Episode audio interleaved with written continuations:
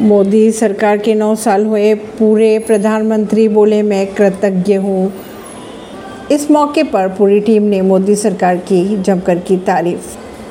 आज मोदी सरकार को सत्ता में आए हुए नौ साल पूरे हो गए। पीएम मोदी ने केंद्र में उनकी सरकार के नौ साल पूरे होने पर कहा, लोगों के जीवन को बेहतर करने की उनकी इच्छा, उनके हर फैसले का कारण रही। पीएम मोदी ने ट्वीट कर कहा आज हम राष्ट्र की सेवा में नौ साल पूरे कर रहे हैं। उन्होंने कृतज्ञता और आभार भी जताया। बीजेपी ने सरकार के नौ साल पूरे होने के अवसर पर विभिन्न जनसंपर्क कार्यक्रमों के ज़रिए एक महीने के अभियान की योजना भी बना डाली।